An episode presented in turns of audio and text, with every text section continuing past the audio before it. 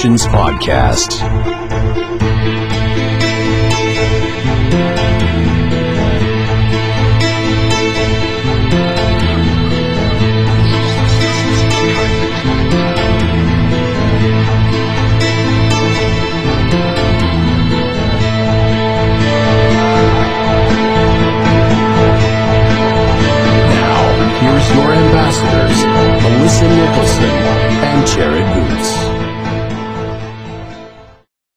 Happy spooky season, Junior Ambassadors, nerds and nerdettes of all ages, and welcome to a Halloween filled episode of the Nerd Nations podcast.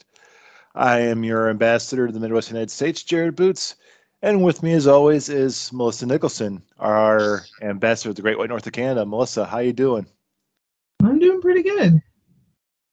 Well, the greatest time of the year is finally upon us. Yes. Oh, oh. Hockey. The heat is gone. Hockey's back on. I've I've eaten like twice my weight in everything baked pumpkin. but uh, but how's your fall season been going so far?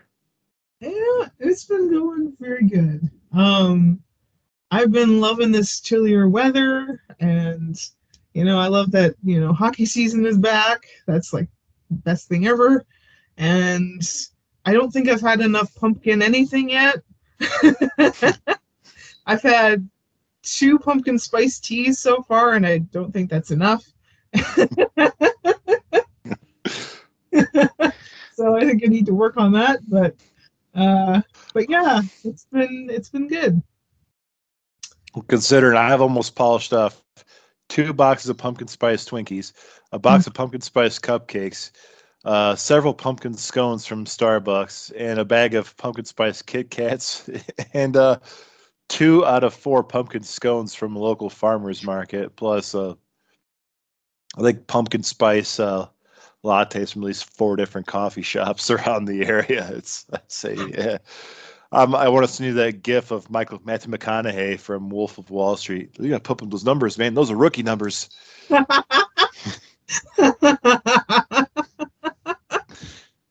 yeah, that's where I'm at. I'm at the rookie numbers.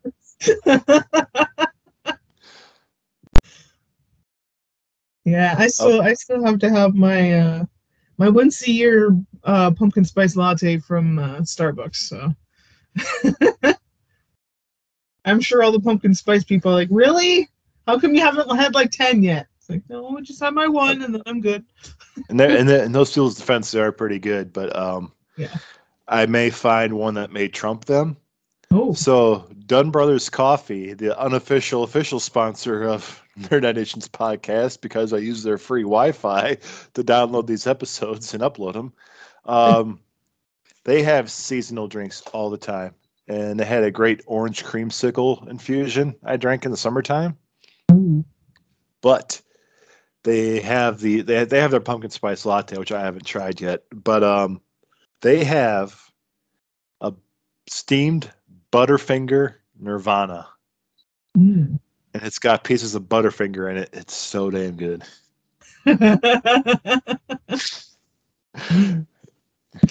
The second challenger has entered the arena for fall.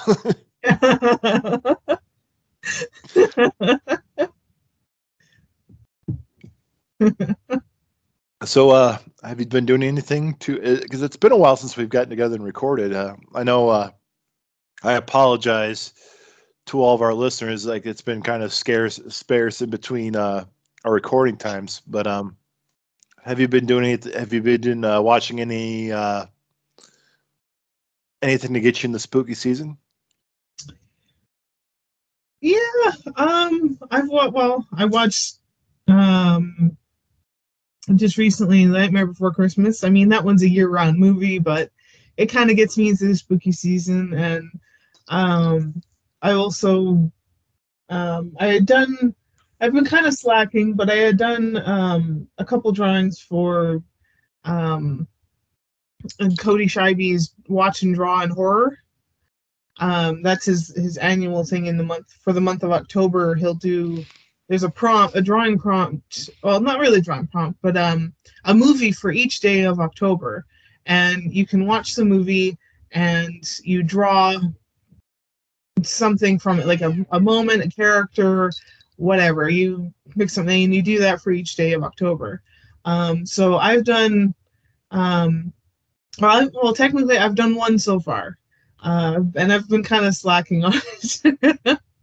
but um, but yeah, I did that. I did one of the, the pictures, and I I'd also, um, you know, along with that, I listened to the soundtrack of the uh, the Nightmare Before Christmas. So that was like the most epic, spooky season moment ever. um, and that's kind of about it so far. Um, well, I am going to be going. Um, I have some friends that we're we're going to do some spooky season stuff. Um, tonight we're going to uh, an outdoor haunted, uh, not a haunted house, but like um, like haunted like event whatever um, called the Slate River Slaughter. So we're going to be doing that tonight, and that's going to be a lot of fun. Um, I'm really hoping it's going to be running as normal uh, because last time it wasn't so much of anything because it was very much all the like restrictions and things like that. So I hope it's going to be full on what they would usually do because I'd love to see that. So I'm excited for that. And yeah, I have some other upcoming things, but um, I haven't really been doing too much um, spooky season stuff. But I'm sure now that it's sort of getting closer to to you know to Halloween and everything, I'll do a little bit more. Nice. Yeah. Yeah. Uh, much like last year, I kind of opted out of doing a scarathon. Uh, last Halloween season, I watched all the monsters. This year, I'm, I'm working on the original 1960s Addams Family television show, which I really love. And people can fight me. The best actor in that whole show is Ted Cassidy, who played Lurch. like John Astin, Carolyn Jones, Jackie Coogan are all great, but Ted Cassidy, when he gets to like spread his wings as Lurch, it's fucking awesome. Mm. Uh, other than that, the really only other things I've done is I've seen a couple of the new release movies that have been out around this time. Uh, watched Hocus Pocus 2 uh, last month or earlier this month when it came out. And then I uh, watched, uh, as of this week, I went and saw Halloween Ends with uh, my good friend Nick. Which Mhm. I don't think I have much thoughts on that yet, but uh, You're still kind of it'll pe- me. Well, when Nick and I when Nick and I walked out of the theater, it was he goes, "What'd you think?" I go, "I think I need to see it again." mm. Nick did the same thing too, and he went home and watched that night again, and I went home and slept because I'm a boring adult. Yeah, I, I do want to see it again just so I can. I, I, it's catching a lot of hate right now. yeah. Um, I don't hate it. I really like the story they went with, but I think the plot would have worked better post Laurie and Michael. Mm. I think, but it's got a good story to it. I liked it. I just don't know what to think of it quite yet. I think I, I do know I want to see it again, just to like better formulate it, lay it out. Uh, but it's not as bad as everybody's saying it is. Um, Yeah. but I, I enjoyed it. But Yeah, I've definitely I've seen a lot of mixed reviews on it. That's that's kind of you usually do with a lot of them, but um, it's uh, I've seen a, a few negative reviews, but most of them surprisingly like for things I've seen mostly positive. So that it just it worked for people. Like they it kind of like they they took a chance on a lot of things and it sort of worked for the film. So I mean, oh hmm. yeah, it's it's not a it's not a bad film at all. It, it, They went a different they went a different direction, and I think it, it worked. It worked, but I I did, I'm just trying to pinpoint like why I need to see it again. Like, why do I need to see this again to like formulate an opinion on it? But it's not bad. It's not bad, but I think gotta if if it's not too spoilery, if this is going to be the end of Laurie, Laurie and Michael's storyline, it needs more Michael in it. Hmm. I guess that's probably like the only non-spoiler thing I could tell you, and for listeners, if you're going to build this up, if you're going to build this up as being the lat, the end of the storyline between Michael and Laurie, I think it needed Michael in it more. Hmm. But the plot they go with makes sense. I I dig it. I don't I don't dislike the plot they went with or anything. But Yeah. yeah, I really think I really think probably the biggest problem with this whole fran this this Blumhouse franchise of three films has been the marketing for it Hmm. Or the the public relate the PR and the film crew not being in sync with each other. yeah. It's like because I just got done listening to uh the Real Fans episode. They did the whole Halloween franchise up till Halloween Kills. Mm. and they get they're sick to death of people like making talking about Evil Dies Tonight from the last film. Yeah. I go, well, my biggest hang up on the Evil Dies Tonight, yeah, they I see what they're going for the mob mentality thing. Yeah, I get that, but I think what makes the how the Evil Dies Tonight sound ridiculous is the fact that it wouldn't be as ridiculous if they didn't announce they were doing another movie after this one. Yeah. So we automatically know going in, well, they're not going to kill Michael. Yeah. And just like I, I still wonder, you know, like oh Halloween ends. I'm like, question mark? Does it? Uh, it, it if it if it's not too spoilery, it does give a definitive end to the Michael Laurie thing. So, okay. Well that's and I think I, I think that's what it's supposed to symbolize is that it's it's the Laurie Michael thing is ending. Okay. So they they could I mean they then they could potentially do more then. Just not Oh, you don't know, in about five years they'll reboot it. oh yeah, exactly. With somebody else and be basically the same damn thing except different people.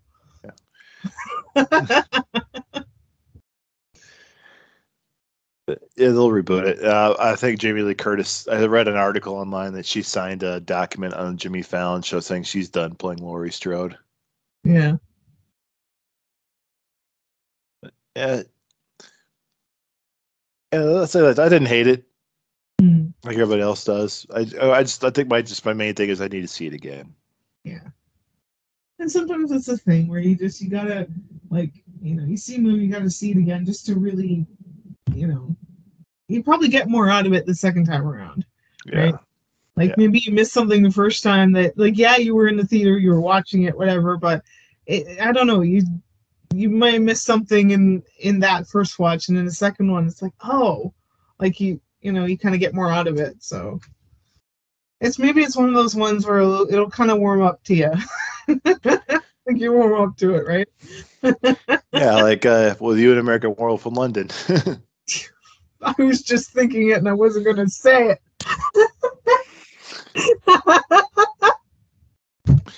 Oh damn it. I will Yeah. say the op- the opening scene of this film fucking brutal. It's like one of the best opening scenes to a Halloween film besides the original. oh yeah Yeah, the little little quick scene before the credits, like it is fucking brutal, and it does pay off in the film. It actually plays a central plot in the in the film too. So it's not it's like a it's not like killing Drew Barrymore at the beginning of Scream, where it does, doesn't really matter after that, you know. yeah Um, yeah, the opening scene with this actually it carries throughout the the whole film, which Oh.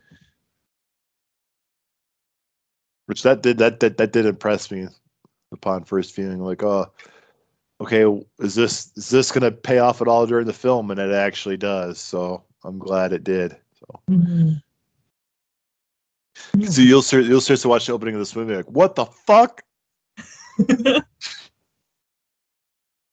it, it, really is like a holy shit, what the fuck, like moment. God damn, I need to see this then. Yeah. Be part of the group of what? Holy shit! What the fuck?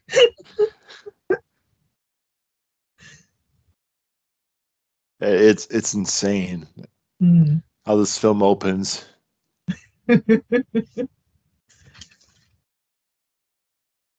Well, we're not here to review the latest Halloween movie. What are we here to review?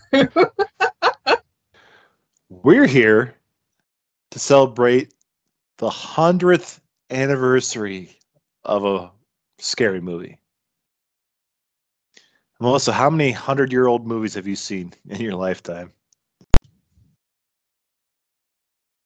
uh, probably just this one. Just this one? Yeah. Honestly, I'm not sure. well, like we did earlier this year, we did, or was it? It was last year. We did um, 90th anniversaries of uh, Dracula and Frankenstein, and then we did uh, 80th of uh, the Wolfman last year. Yeah. Excuse me. Fuck you, Windows Security. We're going to take a little trip back to March 4th of 1922 and talk about a little German film called Nosferatu, which turns 100 years old this year. I thought of this joke in my head before we went on the air. 1922 in Germany is a time in between Germany was not up to nefarious shit.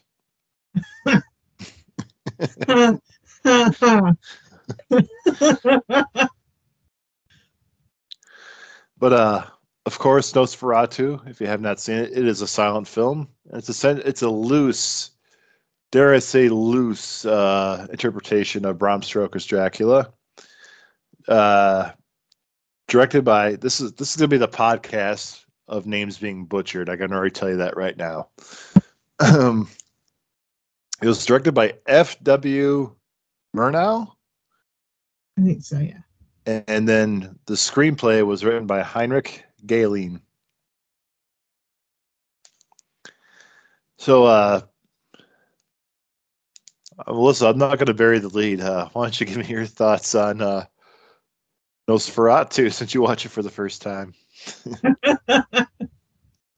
yeah, I just watched it like not even a couple hours before recording this podcast.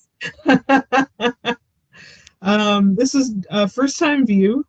Um, I hadn't seen it at all. Of course, I knew about it. It was something you know you see it around a lot, and and I think it's sort of I don't know maybe um become a little bit more of a thing now lately. I don't know. Um, but uh, but yeah, it was this was like I said the first time view, and I didn't really have um it didn't really go in with much expectations. I was just I'm I'm just gonna go in and and you know watch it and enjoy it for what it is.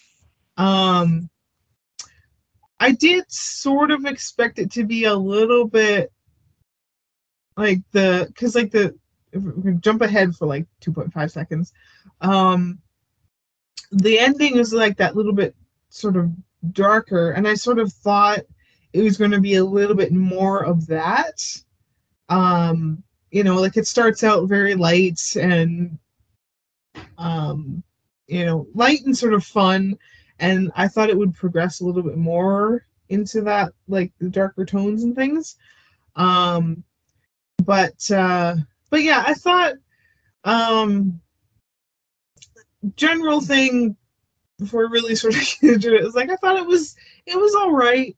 Um, it definitely has layers of cheese to it, but you know, and I'm sure you know for the time, I'm sure it was quite the film. Um, you know, it's not your your sort of usual films that you probably would have seen at the time, and you know it, it does have it's you know like the you know doors opening and you don't see anybody there and just creating those little moments of of tension and and things like that. That probably you know would have been you know and then just seeing nosferatu himself like you probably would have been quite scared of him because he's you know he's scary looking. And so that like i mean that one would have been an interesting one to like travel back in time and see the reaction of these people you know? Uh, they probably would have genuinely been you know um like had some fear of it or whatever. Um but uh but yeah it was definitely it's different watching a silent film because you're very much you gotta you, you really have to like pay attention because it's you know you're looking at like you know the actors you know like the characters reactions and things and then so you're reading when it comes up with all the you know what they're saying essentially. Um there's you know a few things where i was sort of like um like it, they don't really it really gets to the point this film. Like it, it doesn't really you know i found it didn't really waste time with with details. It just sort of got to the point and you were off on you know this journey. Um one of the one of the things that, that i thought was kind of funny was you know you see hutter he he leaves on a you know he gets told that oh you're gonna go travel to uh castle and um you know go visit this count or uh, orlok. And okay so he leaves on one horse. He's got all his stuff he leaves on a horse and then the next thing is, oh, the there's a whole thing of he on his journey and everything, and and then the horses pulled harder. What? Uh, what? And the next scene is you see like a whole group of horses in a carriage thing. It's like, um, at what point did he get that many? what happened there? I think I missed something. He left on one. like, did I miscount or something? well, uh, I might be able to shed a little insight on that. Um, yeah. so I did a little IMDb digging on this. Uh-huh. So apparently, the state of Bram Stoker sued people involved with this film. Okay. So first of all, that's why he's called called Count Orlok, and not mm-hmm. Count Dracula. Yeah. But um, yeah. So apparently, as a result of that lawsuit, all the original prints and reels were destroyed. Mm. But uh, over the years, um, second prints and stuff have come out and been pieced together. So I think that's why part of the reason why it's so choppy. Yeah. Yeah, because they had a with the there's a little blurb at the beginning because I, I watched it through um through Shudder and they had a little thing at the beginning of just sort of you know them talking that it was you know they restored it and um that they there was like a safety copy apparently that they were able to like take from and sort of piece the thing together. Um yeah i, so, yeah. I watched i watched the hour 20 minute version on youtube. Okay see uh, mine was an hour 35 yeah so there might be scenes that i'll have to go on Shudder and watch watch this again. Yeah yeah, they've got that one and they've got the couple other ones as well on there. But uh, but yeah, that's where where I ended up watching it. And um, but yeah, you definitely see that. Yeah, it's pieced together. That it's you know it just transitions to different things. So it's sort of like uh it just like you, you almost feel like okay did i miss something yeah there there's a lot of moments like that like wait a minute what yeah yeah, you, you sort of you, you do kind of get used to it. just kind of like okay you just you, you go with it you know?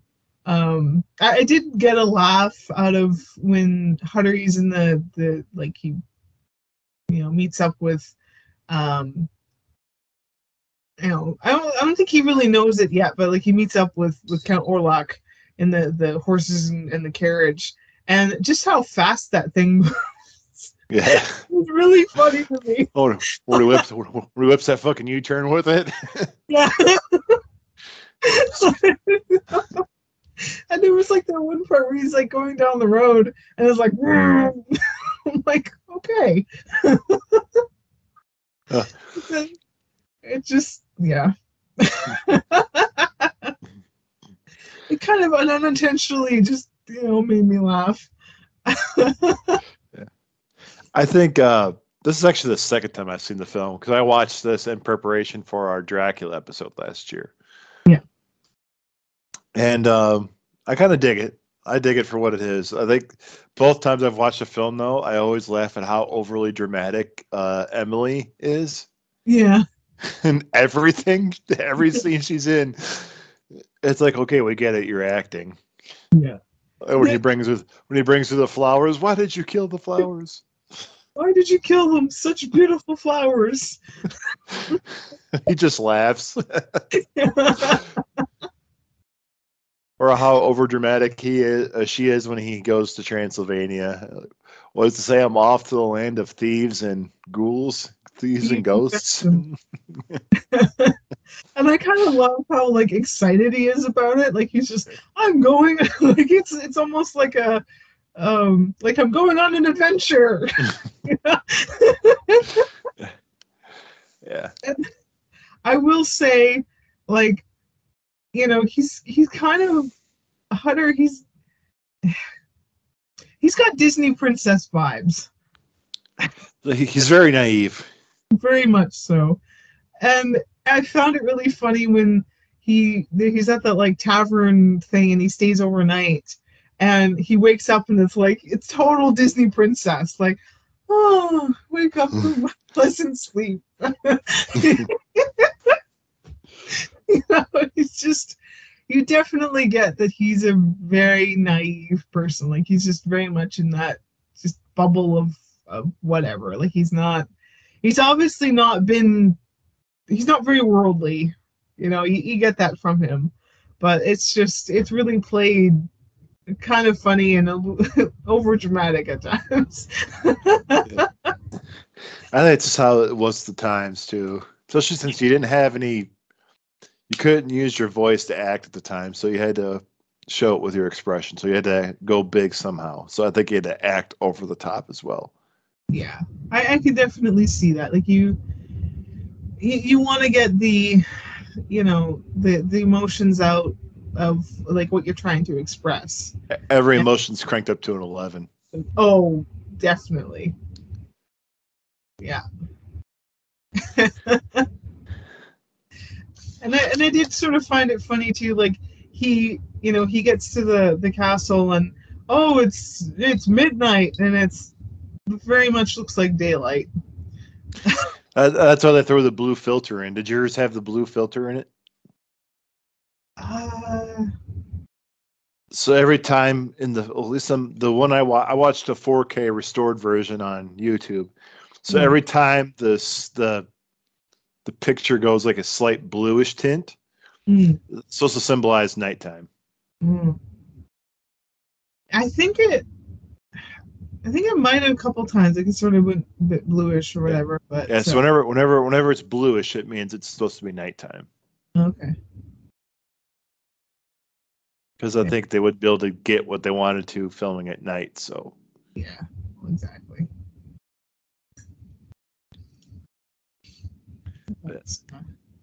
Like I said, time. This would be a what you said. This would be a good time. To, I'd like to go back to a theater and like an old school theater in 1922 with a live organist. Yeah. And uh, listen to this or watch it. a pretty cool experience. Uh, oh, we we also uh, glossed over uh, Max Schreck as Count Orlok, the lead character of this film, which he's only got nine minutes of screen time in this movie. Yeah. But I think he he pretty like I think he does it effectively, absolutely. Like Well- he's subtle in his like he's slow in his actions and he just you know, there are times where it's sort of like he's kind of like an awkward nerd in a corner. but but I think he's still he's effective in, in what he does. Well, whether you love or hate this film, you have to you have to give props to Count Orlok where he stands in kind of like the pop culture zeitgeist of vampires. Yeah. Like he has his place in history. Oh, absolutely. Like whether you've seen the film or not, I think most people do know. Like the two most iconic scenes in this film are the shat his shadow when he's coming up the stairs at the end, Yeah. and his and his death scene when he walks by the window. I think those are probably two of the most iconic moments in vampire film history. Oh, absolutely. Yeah. Like maybe not top three, but maybe at least top ten. It, it definitely it certainly has a place for sure. You can't you can't dispute that. I, I'm kind of shocked because uh, I'm a you and I are both huge fans of uh, what we do in the shadows. Mhm. I'm actually shocked we haven't got a nod to uh, Count Orlok in that show yet. Yeah. It's surprising. Maybe we will at some point. It'd be kind Well, of fun. And and it's also a, a form of vampire that we have seen several times throughout pop culture. Uh, the vampires and Sal- the vampire in Salem's Lot, Count Orlok, and then uh, most recently uh, in Rob Zombie's Monsters film, uh, Lily goes on a date with Count Orlok. Yeah. And he turned him into a kind of a, which was funny. I thought I thought it was funny. They turned him into like a crazy cat lady with his rats. Which after after watching this the second time, after um, seeing Rob Zombie's Monsters, is how many rats are in Nosferatu. yeah. So th- that just makes it so much funnier. Him being the crazy cat, the, the crazy lat, rat man. But that's like I think some of my favorite scenes had to be like every time they open the coffins and they see the rats coming out of there. yeah. And like the ship crew reacting to all the rats and everything. Yeah. I like the there's the one moment where the guy he, he's like trying to like hit the rats and then he hits his foot. Yeah. Ah!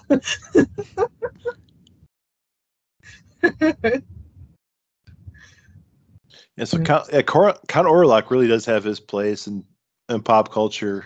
Even if you just saw a picture of Count Orlok, you know who that's you know who that's from. oh, absolutely. And I mean like this film itself has influenced so much. You know, it's basically a if we didn't have this, we wouldn't have you know what we have now and like the the things that it influenced for sure. So, you know, he, he definitely you know um i i don't i i definitely i don't hate the film. I, I really don't. But it's just yeah you you you know it, it's all right and it's good for for what it is. But um yeah I, think it's it's you know the watching it 100 years later it maybe hasn't aged so well yeah. well, funny you mentioned. Did you hear we're getting a apparently we're getting a remake oh really starring Bill Skarsgård and uh, uh, Johnny Depp's daughter, uh, Lily Rose. oh yeah i think yes i did hear about that yeah So I'm curious to see if they're going to make it silent film or they're going to put actual dialogue in it. yeah that would be interesting Well, it's funny. You look at look at this, and you look at this film from 1922, and just nine years later, we get Bela Lugosi. hmm Did you see a lot of similarities between uh, the Universal version and this? Yeah. Yeah. Definitely. Definitely, ha- like there's a lot of th- things about this film I do enjoy. I, I all the all nine minutes of Count Orlok is pretty great. Yeah. Uh, have you heard the urban legend about Max Schreck? I probably have, but it's um, or maybe not. I'm not sure what it is. All right. All right. So there's an urban legend that Max Schreck played a vampire so well that people are saying the reason why he played a vampire so well is because he, in fact, was a vampire in real life. Oh, okay. And there's an actual movie dedicated to that called Shadow the Vampire that came up in, came out in 2000 with uh, Willem Dafoe as Max Schreck. so I, I, I kind of want to see this now. Yeah. yeah, it would be interesting. It's it's I'm sure I'm quite sure it's, you know, urban legend, but it's just funny that, you know, they they believed it so much that it was it was a hundred it was a hundred years ago, man. yeah.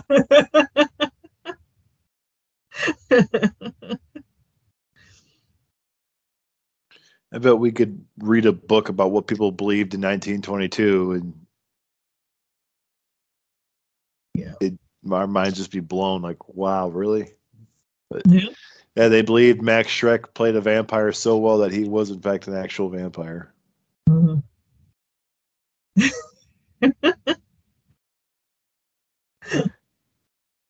Well, does uh, Christopher Walken's Max Shreck character make more sense to you now in Batman Returns?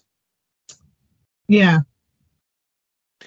Because they say he point out all these things, the way he moves and everything's very much like a vampire. The way he creeps up on Selina, you like see his shadow on the wall and everything. Yeah.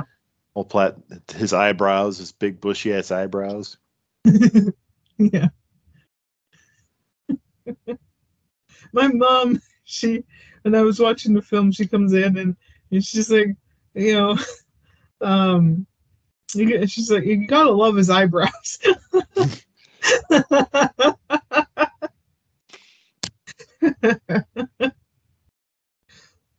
And dude was tall too. He's like six three. really, you don't really get that in the Yeah. Wow. Huh. Well, everybody's wearing like I don't want to say like platform shoes, but like the shoes of the time. They're all wearing boots and stuff. So it's they're in there. Let's see. I think the film's supposed to take place in the 1800s, like 1838 or something like that. So, um, yeah. So they're all wearing their historical garb for them at the time. hmm All platform shoes and stuff. Yeah, he doesn't really come off as being that tall. He doesn't really cast uh, that big of a shadow over Hutter. No. He himself seems quite tall too. hmm What'd you think of the character of Knock? His I- boss. I enjoyed him. Um, you knew that there was he, that he was gonna go nuts though. Like there, he's he's not right He's- in the head. He's, he's essentially Ren. He's essentially Renfield. Exactly, and th- and that's exactly like what I immediately picked up. I'm like, yeah, you're you're the Renfield character, like that. That's who you are, and I thought he was fun. Um, I I I enjoyed um I I enjoyed him. Um, I thought I, I there there was a lot of you know moments like especially when he's in his like cell or whatever and he climbs up to the window and it's like yeah I, I I definitely I thought he was he was funny. You definitely see him you know get that just a little bit more crazy as it, as it kind of goes along. And um you know I love the like the one thing that comes up he's you know a patient came in and he's stark raving mad. Yeah. I'll never really talking about. uh I think they're talking about. He's got a, he's got a touch of mania or something like that. I think they call it. Yeah. oh, I think just a touch of mania. a touch of mania, something like that. And uh I like the one scene where he's going nuts in the cell, and the orderly and the doctor just looking at him. Yeah. Like- I know if it's the quality of the film, but look at the look on the uh look at the look on the orderly's face. Yeah. like, his eyeballs disappear.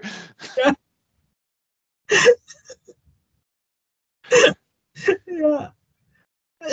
They're just sitting there watching watching uh knock bounce off the walls. So I wonder if I I wonder if Dwight Frye did take some inspiration from Knock in this film. I could I could definitely see it. Like, you know, he, I'm sure he probably would have. Maybe. Um but yeah. Yeah, as soon, as soon as I saw that scene where he saw saw the spiders in his cell, I instantly heard Dwight Frye's voice. Spiders. yeah. but yeah, I thought I thought he was fun and I, I love how they just okay, we're gonna just tie him up. yeah, give a mental patient rope. Yeah, good thinking. 1920 or 1838. yeah.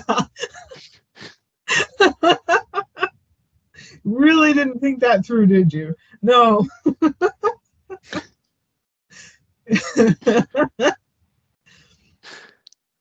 um, I forgot to write down the name of the town that they're in, but um, I think one of my favorite shots has to be Count Orlok running through the town carrying his casket on his hip like it's nothing.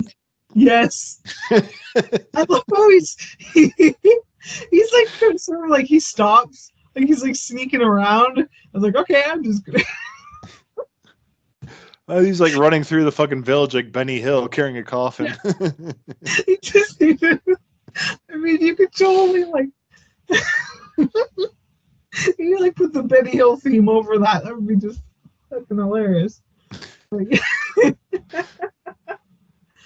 like yeah, like that wouldn't be awkward at all.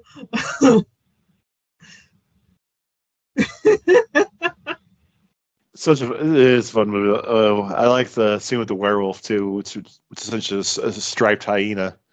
yeah.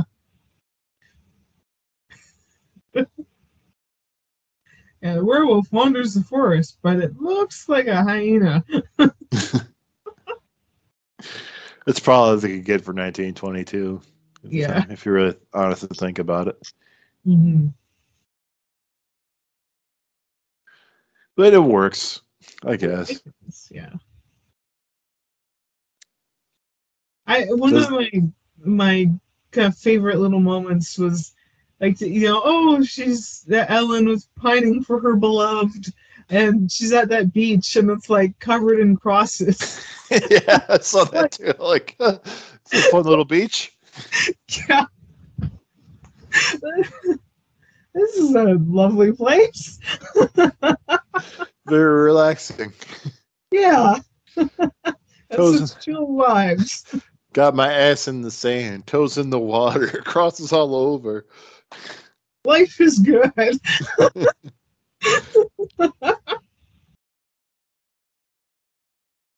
Uh. yeah.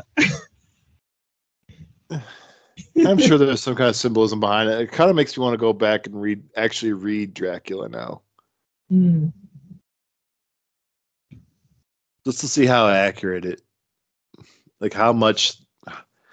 So I'm curious to see how much Bela Lugosi's Dracula took from this, and I want to. I'm uh, even now more curious to see how much this took from it, even though they were sued by the the Bram Stoker estate. Mm-hmm.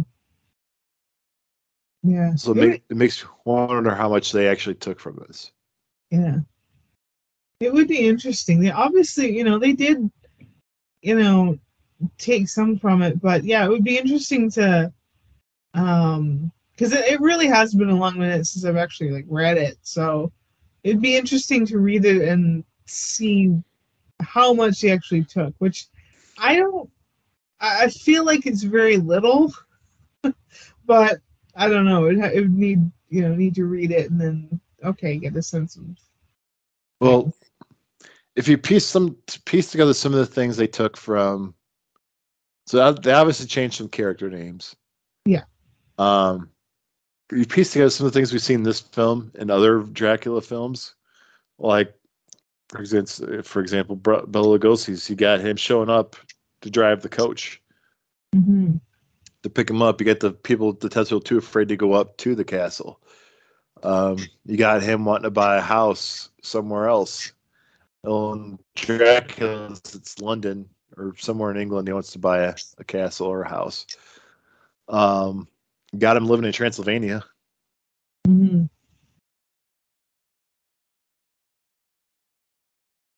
Uh, but you don't have Hel- you don't have the Van Helsing character. Well, you have this doctor, but like I think the doctor stuff really goes nowhere in Nosferatu. Yeah, it's it's there, but it's not. It, it doesn't really serve much in the in the story. They just oh they call for the doctor and sort of looks after them, but that's kind of about it. Like he doesn't really play a major role in it. Well, by the time he gets back with the doctor, it's all pretty much done anyway. So Yeah, yeah. it was like the random stuff, like the doctor showing his students the Venus flytrap. It's like a vampire. Well, Where the hell did that come from? yeah,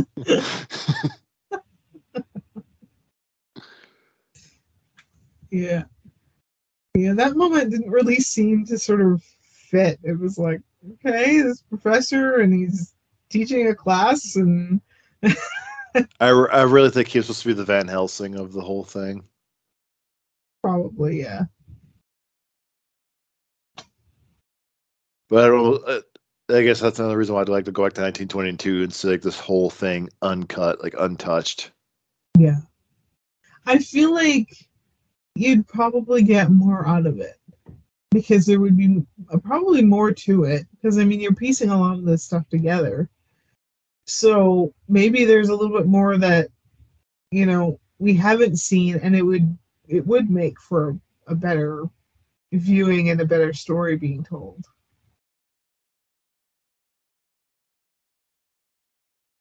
It, it, it, is almost sort of like a film, like a blink and you miss it.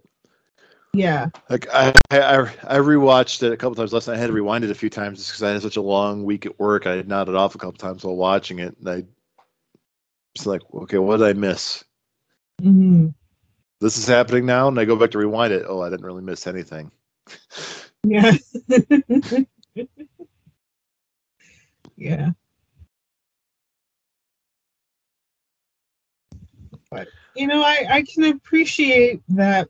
You know, they've taken the time to, you know, restore this thing and keep it, you know, somewhat preserved. Because, you know, I, I think this stuff it definitely it has a place in in you know in film history and and it being you know the first vampire on screen vampire character so you know it definitely holds a place and i think it's great that you know it's definitely been preserved as best as it can right? Like it's it's definitely not going to be perfect but you know you have something which you know. Yeah, this, this this film does make a lot of like top 100 films of all time or list or films you have to see before you die. Yeah.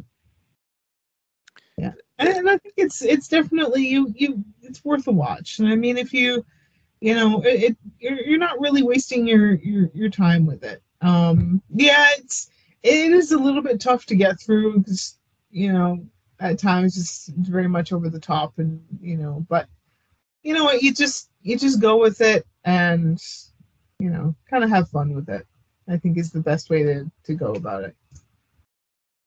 Are you uh does this want get you to want to see any other quote unquote horror films in the silent film era like this like uh metropolis or the cabinet of dr. Caligari or uh, the man who laughs.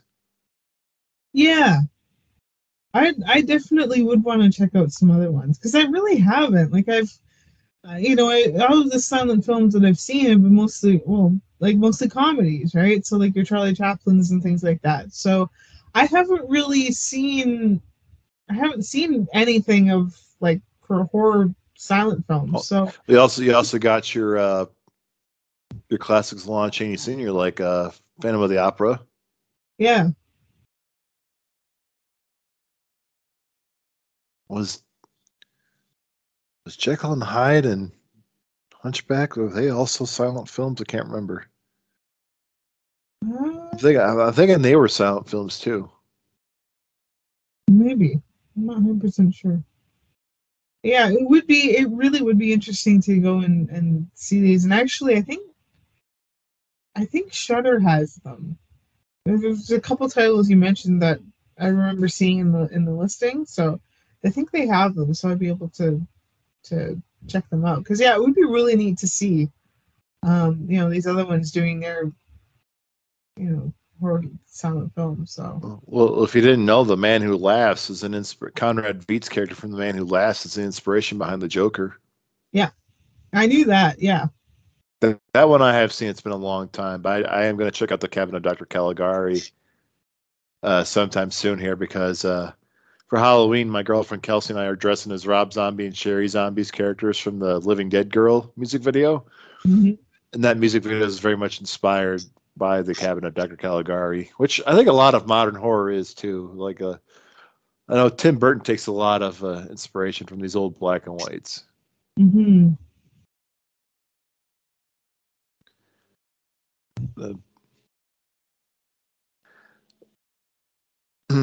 So, like I said, so this film does have its place in history. If not regular film history, definitely has its place in horror movie history. yeah absolutely Like you see that pic, you see a picture of Count Orlok, you know where that's from. hmm Absolutely. Like you yeah, you definitely you don't have to see it to to know it because it is such a he's such an iconic character, like an iconic image too. Like just yeah, you, you definitely you know, and it, it holds definitely holds a place. I would definitely certainly say that. And since you never finished Rob Zombies and Monsters, spoilers: Count Orlok gets eaten to death by his rats. it, appears in a newspaper headline.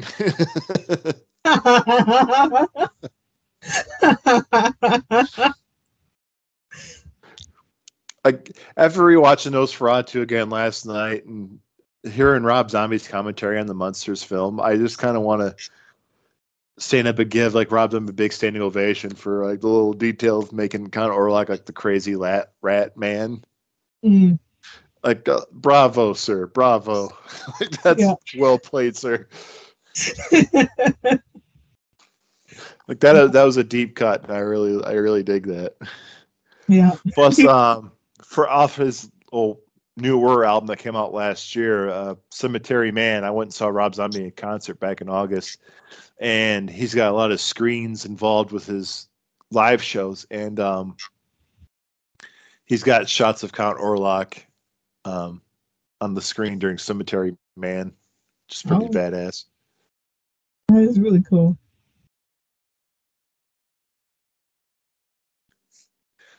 I haven't seen Salem's Lot in a long time. Is that Count Orlok?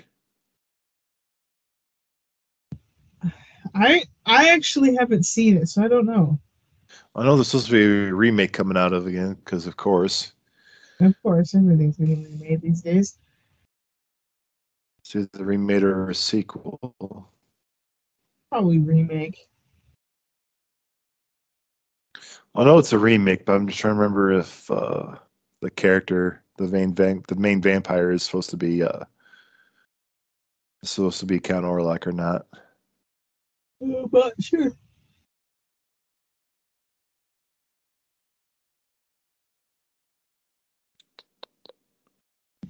Doesn't appear to be. Mm. Look at the remix. I know William Sadler's supposed to be in the new one. Hmm. Oh, it's Kurt Barlow. Barlow, so, but it's definitely very much uh, that Count Orlok, but it's definitely Count Orlok inspired uh, yeah. design for the vampire. Which, yeah. like, I, like, again, I'm saying, I was thinking about myself today. We haven't really seen that kind of depiction, or at least a direct shout out to Count Orlok and what we do in the shadows because we've gotten a lot of different weird random callbacks in the vampire world to this television show. Yeah.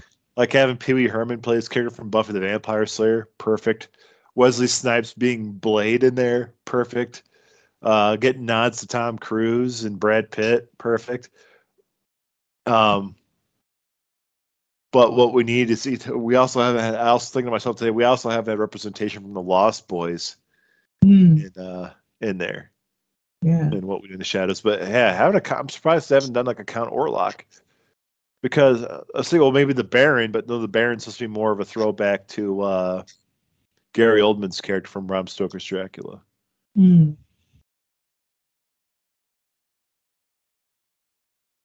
It's kind of weird that we ever have another Count Orlok throwback yeah. reference. maybe people maybe they thought like oh the, the kids aren't going to know who this is young viewers aren't going to know who count orlok is yeah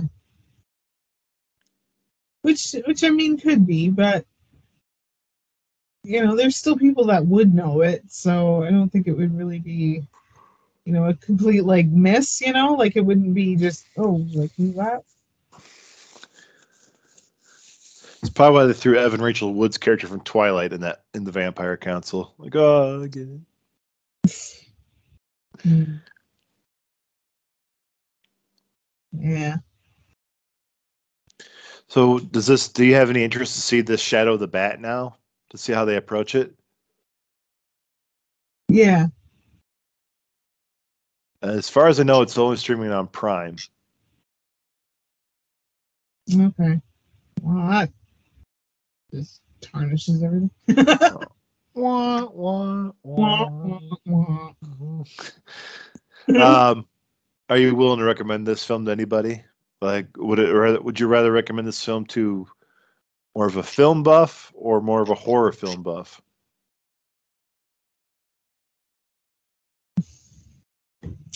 I would say more of a film buff. Um, I would I would say that. I mean, if they if they were somebody who was also into horror, then it'd be like a perfect thing for them. Um, but I think more of the like the film person, like just you know, um, like kind of like your your cinematic perspective, like how they you know like making the film and how they did things, and and I think, you know, or like even how they achieve things, especially for the time. Um, I think a film buff would definitely get into it. Um, and I and I think you know a horror fan would would as well, but it's not like I guess yes, it is. It's definitely you know has its place within the horror genre, but it doesn't really come across as really much of a horror. But um, but I think if yeah, if you're a horror fan, I think you you need to give it a watch at least to to really you know get to know all nine minutes of Count Orlok. but but yeah, I think they'd appreciate it for what it is, and I think also a film buff would as well. So it, I would recommend it. I'd say I'd recommend it to a film buff, especially during the Halloween season. Like, Yeah. say like I want, I'm into classic stuff. I want to see something. Well, have you seen Bram Stoker's? Dra- Have you seen Dracula from 1931? Yeah. Have you seen Nosferatu from 1922? Yeah. I can't remember when was it 1932 is when the Spanish version came out, isn't it? Everybody says that it's better than the Universal version of Dracula. It's the Spanish version of Dracula. but uh I. I also like to go back in time and see Bela Lugosi on stage as Dracula before he played him on the screen. Hmm, that'd be really cool. But yeah. So this versus Dracula, what are you watching? Dracula? Yes. I know that was a loaded question. I know that was a. I knew the answer before I even asked the question. That was a stupid question. Uh-huh. But uh, you know, maybe it could have been like, oh, what's the other one now? But yeah, I, I get, I definitely get more out of out of the other Dracula than than this one. But it's it's fun for what it is. Um, you know, it, it it's it, definitely it would have been you know film of its time, and it definitely you know I don't disagree that it you know it holds a place in in horror history and and film history for sure. So yeah, So there you have it, a, a glowing review of uh, Nosferatu. yeah, it's it's definitely something you got to check for yourself. Like yeah. the acting is very much over the top, um, but it's fun. Like you get a kick out of it.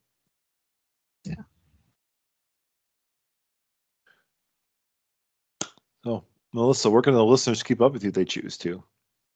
Well, they can keep up with me on uh, Twitter and Instagram uh, at Miss Melissa N25. It's all lowercase, nothing fancy. Um, I also have an art page called on Instagram called Scribbles of a Wannabe Drawer. And again, it's all lowercase and nothing fancy, and you can find me on there. And where can they find you, Jared? Uh, you can keep up with me on Twitter and Instagram at QCA underscore Mista, M I S T A underscore J. Um, on Twitter, it's all where you'll find me defending Rob Zombie's Monsters movie. and, uh, and on Instagram, you'll find pictures of my beard and of my cats because that's what the internet's truly for. Yeah. Um, as a podcast as a whole, you can keep up with us on Facebook, Twitter, and Instagram at Nerd Night Nations Podcast. And don't forget to send us an email at nerdnightnationspodcast at gmail.com. And if you want to keep listening to us as a podcast, you can find us on our home at Podbean. Uh, you can also find us on Google Podcasts, uh, Apple Podcasts, and iHeartRadio. And on any one of those platforms, be sure to leave a rating and a review because it helps us be a little bit more noticed within the podcast community. Hold on. Try that again. Well, the spooky season is upon us. We got all the baked pumpkin baked goods we could feast on and drink latte style. I guess. uh, all the great horror movies are out there right now. Chilly weather is here. It's fucking amazing. Flannels and hoodies, rejoice. Uh, but before we meet again this Halloween season, I'm going to leave you with a little bit of advice. Beware that his shadow doth not burden your dreams with horrible fears.